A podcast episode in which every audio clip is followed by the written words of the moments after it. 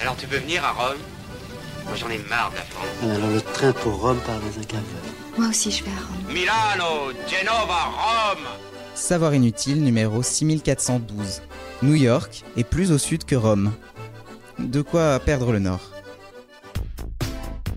Les savoirs inutiles néons. Les savoirs inutiles. Savoirs inutiles. Néon. Dans nos cerveaux français, on place souvent New York en face de Paris. En gros, pile poil de l'autre côté de l'océan.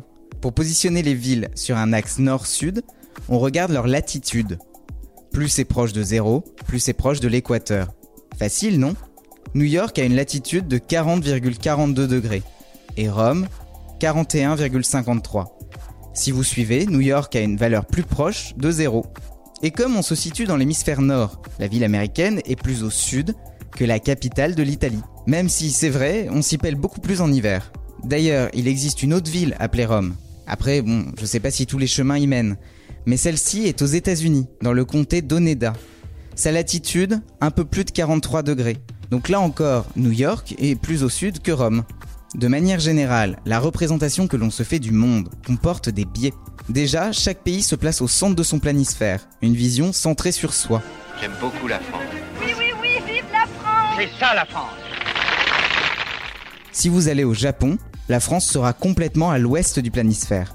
L'enjeu est aussi politique, dans la représentation des espaces et du poids symbolique des régions. Il existe plusieurs façons de représenter à plat notre globe. On appelle ça des projections géographiques. Beaucoup de cartes que l'on voit dans notre vie de tous les jours s'appuient sur une projection conforme. En particulier, la projection de Mercator, la plus courante. Le hic avec Mercator, c'est les airs et les distances. On imagine le Groenland aussi grand que l'Afrique. Or, c'est complètement faux. Il est 14 fois plus petit.